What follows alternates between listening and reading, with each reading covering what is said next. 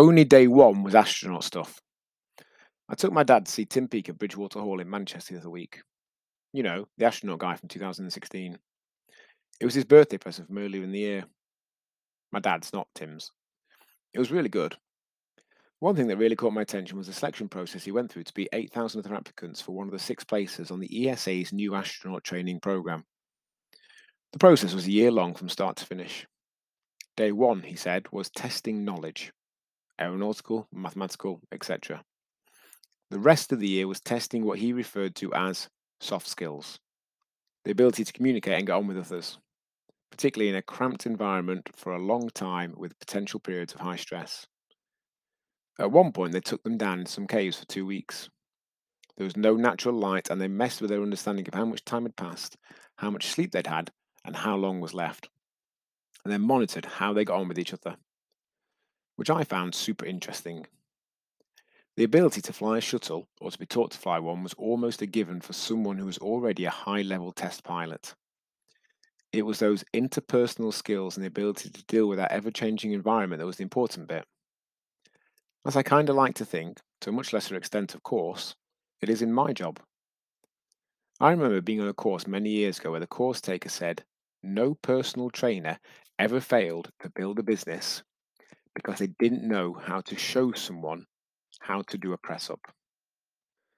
Remember how annoyed many of the fitness professionals in the room looked. Suggestion that all we did was show people how to do press ups. Got it though. Ability to demonstrate exercises for people is almost a given. It's not, if you excuse the pun, rocket science. People who show you some exercises, then tell you to do them, in the same way that we do for a dime a dozen. In person here in Macclesfield, online for 20 years, free on YouTube for many years. It's not all that difficult.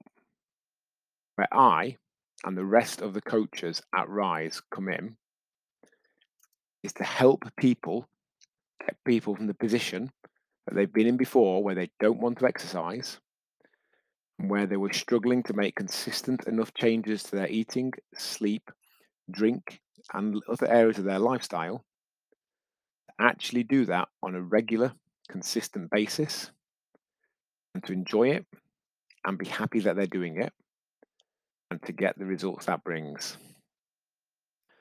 Soft skills that go into that are the things that I've always looked for in a coach. All the coaches that have ever worked at Rise started as members unqualified.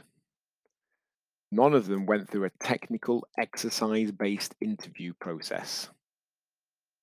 I got to know them over months and years, became clear on the kind of person they were, their communication skills, their ability to get on with people, empathy and understanding. And then at some point in a session one day, casually suggested that they might make a good coach and if they were interested, directed them to where they could get qualified. Hire for attitude, train for skill. Teaching the right person how to take a session at Rise isn't mega difficult. And the wrong person to fully empathize with members and be able to coach them in a way that helps them get results is. Ultimately, the reason that many of our members achieve amazing results where they've struggled before, not because of our technical skills in exercise instruction. It's these soft skills. It's in the coaching. And the biggest difference maker between those that do and don't achieve results in our program is often willingness to engage in that coaching, or even to get started with it via myrise.co.uk forward slash apply. And not just expect to turn out and do sessions and for it, be, it to be different this time. Much love, John, in the Ocean Hall.